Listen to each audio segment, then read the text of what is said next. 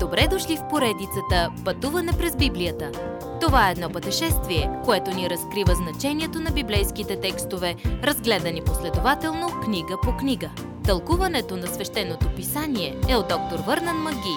Адаптация и прочит, пастор Благовест Николов. Пари, смърт и ад. Някои теми привличат вниманието като мухи. Исус докосва много от тези интересни теми тук, в тази част от притчи, напътствие и ученичество. Първа е една притча за пари и амбиция. На пръв поглед изглежда, че Исус хвали един мошенник. Но за разлика от другите евангелски автори, които използват сравнение, Лука често използва притчи за контраст.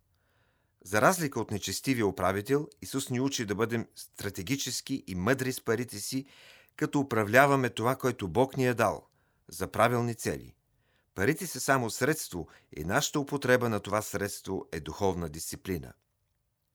В друга притча, отново засягаща богат мъж, Исус всъщност използва имена. Тази история разказва за двама мъже, които умират в един ден. Богаташ, който живя и умря без Бог, и просяк на име Лазар. Духът на богатия отиде на мястото на мъка с други загубени. Просякът отиде в рая или Авраамовото лоно. Минаването през портите на смъртта определено промени техния статут, не защото бяха бедни или богати, но тяхната вечна съдба беше определена от състоянието на сърцата им. Богатият мъж стана просякът, а просякът стана богаташът. Ами днес, къде отиват телата и душите ни след смъртта ни? Тъй като Исус победи смъртта при възкресението си, когато последователите на Исус днес умрат, техните тела отиват в гроба, но духът им отива да бъде с Христос. Изгубените днес пак отиват на мястото на мъка в ада, където накрая ще бъдат съдени и после хвърлени в огненото езеро.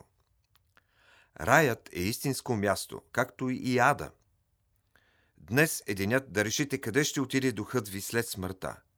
Не се бавете да направите избора си. Няма да имате никаква възможност след смъртта. Докато Исус получаваше, много възгледи възникваха за това какво значи да го следва човек. Същото въжи и днес. Някои хора вярват, че ако следват проповета на планината и са добри съседи и се опитват да обичат хората, тогава някой ден Бог ще ги потупа по рамото и ще им каже «Ей, какъв прекрасен човек си! Заслужаваш престоя в рая!» Дори да можете да спазите десете заповеди и проповета на планината, а не можете, Исус казва, че спазването на Божия закон е това, което Божия народ прави, защото иска да угоди на Бога, а не че се спасяват, като го вършат. Истинското спасение е дар от Бога. Не можете да го заслужите с дела. Един от най-големите парадокси в писанието е, че ако се опитате да бъдете спасени по своите собствени правила, ще загубите живота си. Но ако сте готови да изгубите контрола и да предадете живота си на Христос, ще бъдете спасени. Следващият път. Бог иска да чуе и отговори на молитвата ти. Ако вярваш това, би ли си молил по-различно? Уважаеми слушатели, вие чухте една от програмите в поредицата Пътуване през Библията. Ако ви е допаднало изучаването, заповядайте на www.ttb.bible, където има много и различни програми на български язик. Ако свалите нашето мобилно приложение от ttb.bible, ще получите достъп до систематично изучаване на всяка книга от Библията.